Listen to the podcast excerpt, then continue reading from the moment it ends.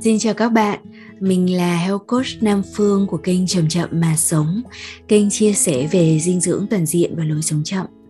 Chào mừng các bạn đến với mùa thứ 11 của Chậm Chậm Mà Sống mang tên Bài học tuổi 29. Đây là những chia sẻ đúc rút về trải nghiệm trong 29 năm sống vừa qua của Nam Phương nhằm tiếp thêm can đảm và động lực cho bất cứ ai đang đi trên hành trình của riêng mình. Các bạn ơi,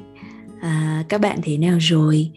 Một ngày vừa qua của các bạn thì đã tiếp xúc với những ai? Và có cái cuộc gặp gỡ cuộc trò chuyện hay à, là cái sự hiện diện bên cạnh ai đó đang để lại những cái dư vị à, mà bây giờ bạn vẫn thấy nó đang động lại trong mình hay không?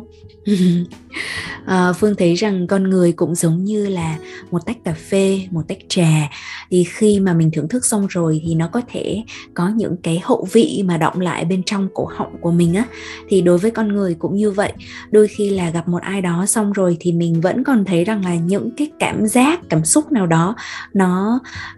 nó vẫn đang uh, chạm vào mình nó vẫn đang để lại cái dư vị ở trong mình. Có những cái người thì mình cảm thấy rằng là wow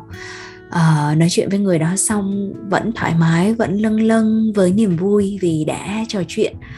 Và dĩ nhiên cũng sẽ có những người mà gặp họ xong rồi mà mình vẫn cảm thấy rất là phiền não và căng thẳng á thì uh, nói như thế không có nghĩa rằng là mình đổ lỗi cho mọi người về cái trạng thái mà bản thân mình đang có đúng không? Nhưng mà ý thức về cái tiếp cận về cái uh, cái sự tiếp chạm của mình đối với những cái người khác cũng là một cái điều thú vị đó các bạn. Giống như hôm qua khi mà phương ngồi ở quán uh, bánh của chị Châu, chị Thanh Châu à, và nói chuyện với vợ chồng anh Đạt làm thương hiệu Đạt Butter thì uh, Phương có tụi Phương có nói đến chuyện về cái việc là à đôi khi là có những cái phần phiền não và lo âu ở trong mình á thì nó sẽ bị kích hoạt bởi nhiều cái yếu tố. Và trong đó ngoài cái yếu tố về uh, thời gian này một thời điểm nào đó trong ngày thì mình sẽ dễ cảm thấy lo âu này. Uh, còn có yếu tố về không gian này giống như tuần trước À không, không phải là tuần trước mà là kỳ trước ở trong podcast thì Phương có hỏi các bạn rằng là cái không gian nó tác động lên các bạn như thế nào. Cái yếu tố thứ ba mà Phương muốn nhắc đến kỳ này đó là yếu tố con người. Thì uh, đôi khi mình sẽ để ý rằng là cứ gặp một ai đó là mình sẽ có một cái cảm xúc nhất định, thậm chí là cả trước khi gặp người đó nữa cơ. Ví dụ như là nếu họ là một cái kích hoạt nút nóng ở trong mình á à, họ hay nói đến những cái câu chuyện phiền não họ hay buồn khổ họ hay tiêu cực. Thì chỉ cần nhìn thấy họ thôi là đôi khi là mình cũng bị kích hoạt lên những cái cơn lo âu và căng thẳng trước khi kịp nói điều gì với nhau rồi. Nhưng mà ngược lại nếu như mình biết uh, cách chọn tiếp xúc một cách khéo léo với những cái người mà có cái năng lượng tích cực ấy, thì cái hiệu quả ngược lại nó cũng rất là tuyệt vời. Giống như ở trong chuyện hoàng tử bé thì phải có một cái cuốn sách hình như là cuốn hoàng tử bé có một cái câu là à, khi mà 6 giờ gặp nhau thì 3 giờ đã cảm thấy vui rồi đã cảm thấy hạnh phúc rồi. À, phương không nhớ cụ thể cái câu đó như thế nào nhưng mà nó na ná là như vậy. Thì phương thấy rằng là có những cái người mà chỉ cần là à ngày mai mình nhớ đến mình có cái cuộc gặp với họ thôi là mình đã cảm thấy vui rồi. Và xong cái cuộc gặp của họ với mình thì mình vẫn tiếp tục vui nữa. Và cái niềm vui đấy đôi khi là nó còn kéo dài trong rất là lâu. Và mỗi khi mình nhớ về cái cuộc trò chuyện đó thì mình cảm thấy mình như được sống lại với cái niềm vui và cái niềm hạnh phúc của sự ờ, kết nối sâu sắc với nhau. À, nói đến đây thì mình cảm thấy rằng là rất vui rất vui. À, khi mà nghĩ đến một vài người bạn mà đã mang lại cho mình cái cảm giác đó mình rất là biết ơn thôi bây giờ không tám nữa. Mình sẽ à, đọc cho các bạn nghe cái bài viết của kỳ podcast lần này. À, và sau khi đọc bài viết thì phương sẽ tiếp tục trò chuyện thêm một tí xíu tiết lộ thêm một tí xíu những cái câu chuyện mà mình nghĩ đến ngay sau bài viết. Phương không chuẩn bị gì cả thì để xem là lát nữa cái gì nó sẽ nảy ra trong đầu mình thì mình sẽ xin phép tâm sự thêm một tí xíu với các bạn ha. Rồi bây giờ mình sẽ đọc bài viết nè đọc đi và gặp gỡ không ngại ngần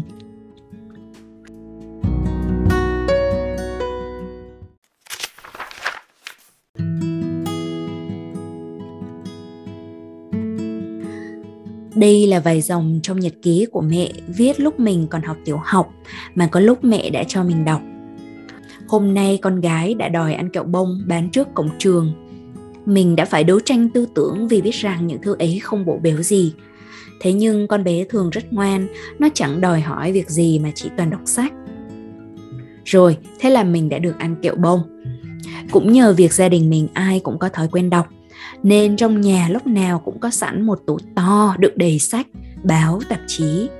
Sau này mình có tủ sách riêng cho mình và lấp đầy vào đấy từ truyện tranh cho đến truyện chữ. Đến cấp 2 khi mình có máy tính và internet mình bắt đầu đọc truyện trên internet và thậm chí còn tham gia viết truyện, viết báo, rồi đến blog. Và việc làm một con mọt sách trong nhiều năm đã cho mình nhiều hơn cục kẹo bông. Tuổi thiếu niên thì đứa nào cũng như miếng bọt biển. Được nhúng vào cái gì thì hấp thụ cái đấy. Gần như chưa có bộ lọc nào mình may mắn vì cái thuở thiếu niên của mình. Internet đã xuất hiện rồi, nhưng nội dung chưa quá tả phí lù như lúc có mạng xã hội. Vì vậy, dù chưa kịp phát triển bộ lọc thì mình cũng hấp thu được khá khá những thứ hữu ích. Những người viết lúc đó hầu hết là có thói quen đọc, từ vựng giàu đẹp và trí tưởng tượng phong phú. Việc đắm mình trong thế giới đọc viết lúc đấy đã giúp mình được sống trong một thế giới của riêng mình từ đó mình được sống trong một thế giới thứ hai bên cạnh thế giới thực tế quá thiếu hấp dẫn lúc đấy của một học sinh trường chuyên là chỉ có học học và học nó cũng cho mình nắm bắt thông tin nhanh và sớm hơn rất nhiều bạn đồng trang lứa ở tỉnh lẻ lúc đó. Đến năm lớp 11, quyết liệt không kém gì cái lần đòi ăn kẹo bông hiếm hoi kia, mình đã xin được một mình ra Hà Nội đi phỏng vấn, xin học bổng du học. Nhờ đó được học cách đối diện thất bại rất sớm. Nhưng thất bại đó cho mình sự hào hứng được thử thách mình ra khỏi biên giới tỉnh thành thêm lần nữa. Lần nào, bố mẹ cũng phải chịu thua với sự ương bướng của mình. Đến cuối năm lớp 12 thì bố mẹ mình bảo, Tuổi này mà có xu hướng đi nhiều thế, chắc nó tính làm hướng dẫn viên du lịch việc đọc và đi của mình gắn chặt chẽ với nhau mỗi lần đọc được những điều mới mẻ, mình lại được hứa hẹn rằng thế giới rộng lớn ngoài kia đang chờ mình đi để khám phá. Còn mỗi lần đi về, mình lại lượm lặt thêm những kinh nghiệm mới và các mối quan hệ mới, khiến mình lại tiếp tục đọc để tìm hiểu thêm. Những chuyện này mình làm rất bản năng vì lúc đấy chưa được tiếp cận với các dòng sách self-help hay có bậc tiền bối nào chỉ dạy. Đến khi chính thức được đi học xa và tiếp cận với các lựa chọn phong phú hơn nữa thì mình lại ngày càng say sưa trong hai niềm đam mê lớn đó. Đến năm 2 đại học thì mình phải mổ mắt gấp vì đã cận đến 10 độ. Để rồi vài năm sau cận lại như bây giờ, dù độ nhẹ còn khi ra trường thì đã đi được tầm 10 quốc gia với đủ kiểu lý do từ du lịch với bạn thân, đi theo crush cho đến tham gia các chương trình quốc tế, làm đại sứ hay đạt giải thưởng. Trong một tỷ thứ mình đọc, mình đọc về cả các chuyến đi. Và trước khi đi thì thường đọc về nơi mình sẽ đến. Giờ vẫn còn nhớ đời vì có mấy lần đã ngồi khóc khi đã nhận được giấy thông báo bị tước quyền thi cử hay đe dọa tước học bổng toàn phần vì chuyên gia nghỉ học để đi đâu đấy. Chuyện làm sao qua được các kiếp nạn này, thôi xin khỏi kể, chỉ cần biết bản chất không khác gì vụ ăn kẹo bông cả. Thế rồi như đứa con ra đời bởi cuộc hôn phối giữa hai niềm đam mê cháy bỏng này, mình bắt đầu mê những cuộc gặp gỡ. Đi đến đâu, mình cũng ngồi xuống để nghe người địa phương kể về cuộc sống của họ những thứ tầm thường vụn vặt nhất của họ, như hàng ngày ăn gì, có thói quen ra sao, thích mang về nhà cái gì, cũng trở nên hấp dẫn vì nó là điều mới mẻ, khác biệt so với mình. Mình lắng nghe từ cụ già đến người lớn và trẻ em. Mình đặt câu hỏi liên tục, cho dù mình gặp ai, từ quan chức chính phủ như tại ấn độ, thị trưởng thành phố, đại diện trường đại học như tại ireland, các doanh nhân tại hàn quốc cho đến các nhà sư tại Thái Lan và đủ mọi thành phần khác. Mình cũng thích cả việc lâu lâu bắt gặp được một phượt thủ hợp cạ trên đường và chia sẻ với nhau từ miếng bánh, ít nước cầm hơi cho đến những tips tiết kiệm tiền kỳ quặc hay review couch shopping chỗ này chỗ kia có an toàn hay không. Mình thấy cứ mỗi cuộc gặp gỡ và chuyện trò như vậy lại mở ra cho mình cả một bầu trời mới và cho mình được xác thực lại những ấn tượng ban đầu của mình về quốc gia, dân tộc từng lớp ấy thông qua truyền thông càng đọc đi và gặp gỡ thì càng thấy mình phải khiêm tốn hơn phản tỉnh liên tục và càng không chắc chắn vào điều mình biết nữa khi gặp các bạn trẻ dưới 30, mình thường thấy lạ lùng vì quá ít bạn chịu đọc nhiều, đi nhiều. Đọc chỉ để giải trí hoặc đi chỉ để du lịch, chụp ảnh check-in sẽ không tính nhé. Khi không đọc và đi nhiều thì thường loanh quanh trong cái khuôn tư duy truyền thống, rồi đến khi có biến động thì lại loay hoay không biết ứng phó ra sao.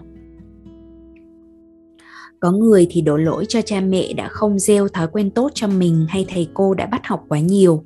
Có người thì bị sợ hãi ngăn cản, kiểu như Ấn Độ nguy hiểm lắm phải không? Nghe nói phụ nữ rất dễ bị cưỡng hiếp. Có người thì đã lỡ lập gia đình, lập công ty, lập dự án gì đó quá sớm khiến họ thường có áp lực phải luôn có những lựa chọn thực tiễn như đọc sách thì chỉ đọc sách nuôi dạy con, cách làm giàu thành công, cách sống cân bằng trong thế giới đầy drama. Nếu có đi thì là đi thăm gia đình nội ngoại, đi công tác, đi khảo sát thị trường. Gặp gỡ ở đây cũng thường xuyên mang tính xã giao và đối ngoại mình không nói những điều trên là sai, nhưng có vẻ như việc đọc đi và gặp gỡ ở đây đã mất đi niềm vui trong trẻo của khám phá thuần túy, mất đi những bất ngờ thực sự thú vị trước thế giới muôn màu, và nó bó hẹp con người ta lại trong những định khuôn tính cách khá nhàm chán. Một số người cố gắng làm thật nhiều cả ba điều này để phát triển bản thân, thì lại dễ bị mệt mỏi và thậm chí thấy kiệt sức, rồi sau đó lại thất vọng và mất niềm tin với chính bản thân mình. Hoặc là có một thế giới quan được hoàn toàn nhào nặn từ các câu chuyện tiêu cực ở trên truyền thông, vì không đọc cũng chẳng đi.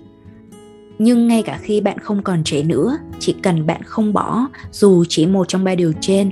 với tinh thần cởi mở nhất có thể, nó cũng đủ để giúp bạn mở rộng tâm trí và lựa chọn sống.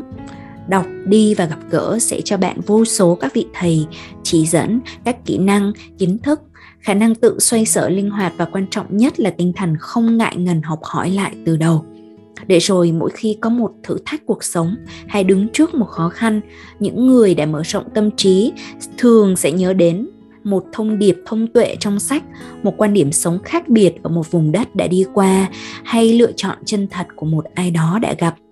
Và rồi có thể họ can đảm lựa chọn điều mà trái tim mình thực sự khao khát. Các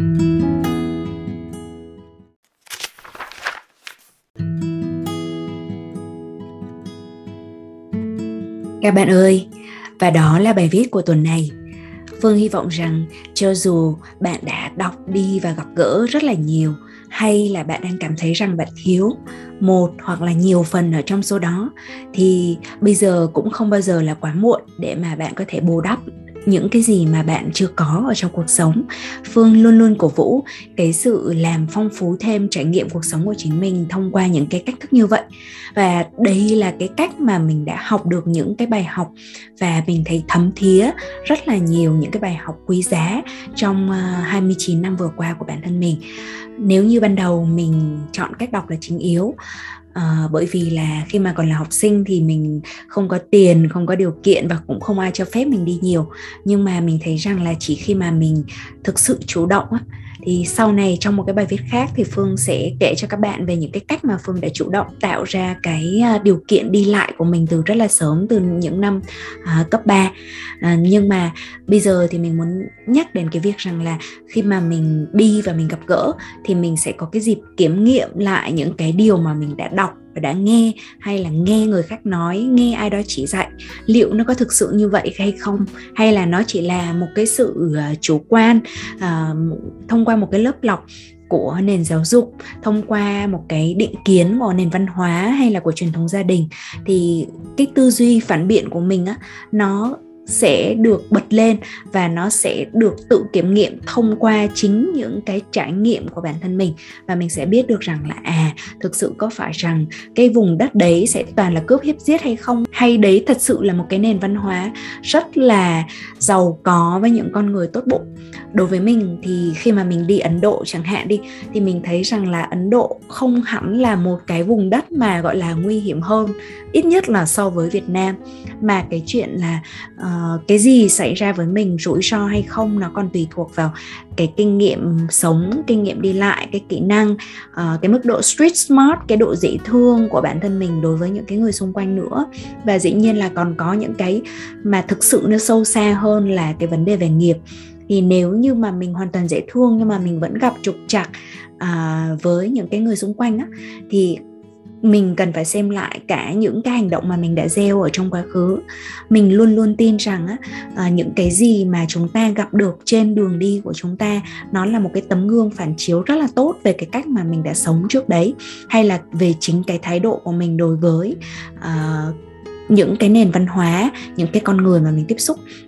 Đó thì nói như thế không có nghĩa là mình khoe là mình sẽ luôn có cái sự thuận lợi trên đường đi đâu nhé bản thân mình cũng đã từng gặp vô số những cái tình huống rất là trở ngại và rất là ngớ ngẩn buồn cười luôn á khi mà mình đi du lịch nước ngoài. Ví dụ nhá uh, khi mà mình sang ấn độ đi chẳng hạn thì cũng là Ấn Độ. Mình không biết là sao có nhiều chuyện về Ấn Độ như thế nhưng mà cái mình đi Ấn Độ hai lần một lần vào thời sinh viên khi mà mình uh, nộp đơn để tham gia một cái chương trình của trung ương đoàn uh, giao lưu giữa Ấn Độ và các quốc gia ở Đông Nam Á. Thì lúc đấy mình uh, mình khi mà mình qua đó thì mình bỏ quên nguyên cả một cái ba lô ở ở sân bay. Và mình còn thậm chí mình còn ngớ ngẩn và lơ ngơ đến mức mà khi mà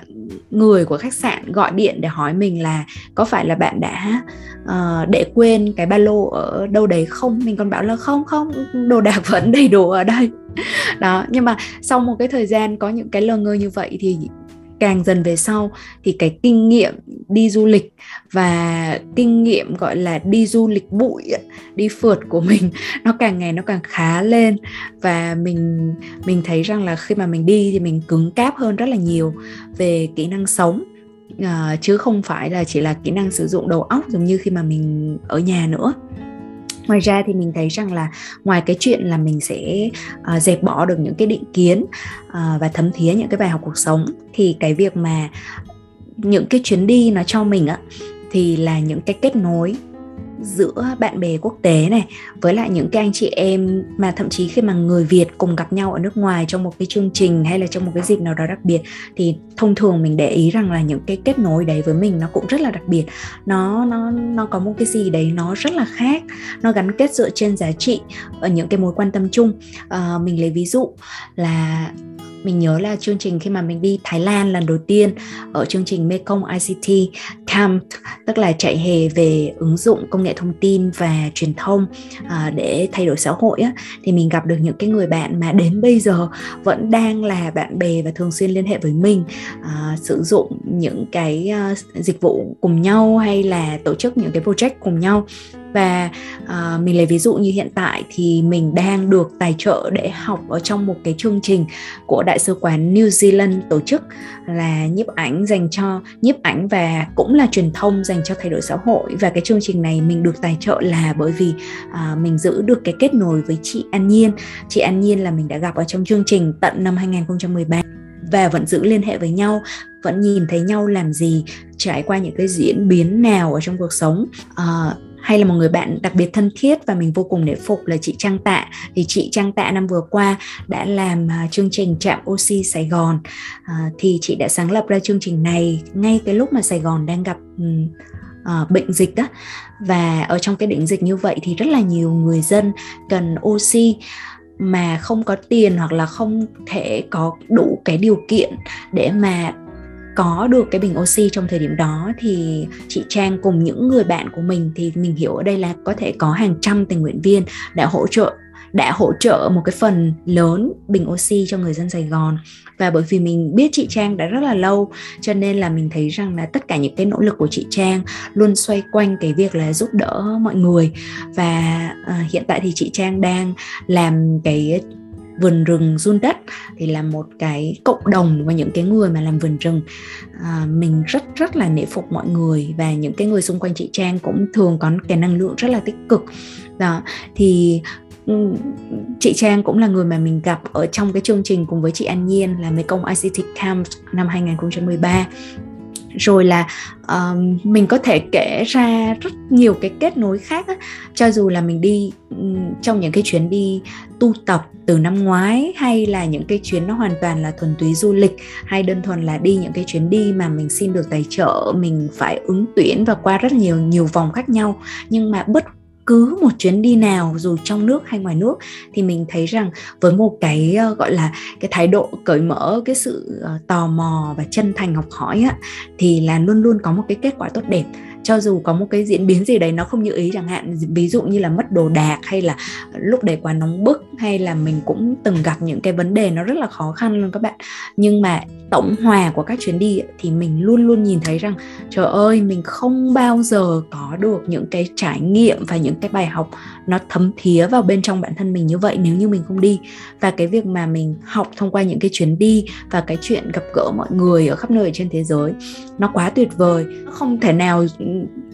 bị đem so sánh với cái chuyện là mình ngồi ở nhà và mình đọc hay là mình nghe về nó nó hoàn toàn khác nhau. Đó thì mình rất rất rất là cổ vũ ai mà đã trên dưới 20 tuổi 30 tuổi chưa có quá nhiều cái uh, cái cớ về hay là cái lý do thực thụ về gánh nặng gia đình về công việc về những cái dự án và bị mắc kẹt ở trong một cái quần nào đó thì hãy tranh thủ đi tranh thủ có những cái cuộc đối thoại với tất cả các tầng lớp uh, người dân ở trên thế giới các dân tộc ở trên thế giới và mình sẽ thấy rằng mình mở rộng tầm nhìn ra rất nhiều. Lúc đó mình là công dân toàn cầu và toàn bộ cái định hướng sống định hướng hành động của mình nó có thể sẽ dựa trên những cái hiểu biết mà mình đã có cái tầm nhìn mà mình đã được mở rộng à, và cái trái tim của mình khi mà mình đã uh, mềm lại vì cái tấm lòng của mọi người dành cho mình. Thì lúc đấy mình sẽ không còn mắc kẹt ở trong những cái câu chuyện về tâm trí khi mà mình nghĩ rằng là à cuộc đời này rất tệ không ai quan tâm đến mình. Con người thì toàn là người tham lam. Mình đã sống đủ đâu mà mình có thể có những cái khẳng định như vậy? Hay là mình uh, mình cũng chỉ chủ quan thôi mà? Vậy thì hãy giảm thiểu cái sự chủ quan của mình thông qua những cái trải nghiệm sống nhé. Đó thì bây giờ thì đã đến lúc kết thúc podcast của ngày hôm nay rồi. Và phương hy vọng rằng là các bạn à, sẽ có được nhiều niềm vui trong những cái cuộc gặp gỡ, trong những cái chuyến đi, trong những cái trang sách mà mình đã đọc trong thời gian tới. Xin cảm ơn các bạn và chúc cho các bạn có ngày thật vui và đêm thật yên. Hẹn gặp lại!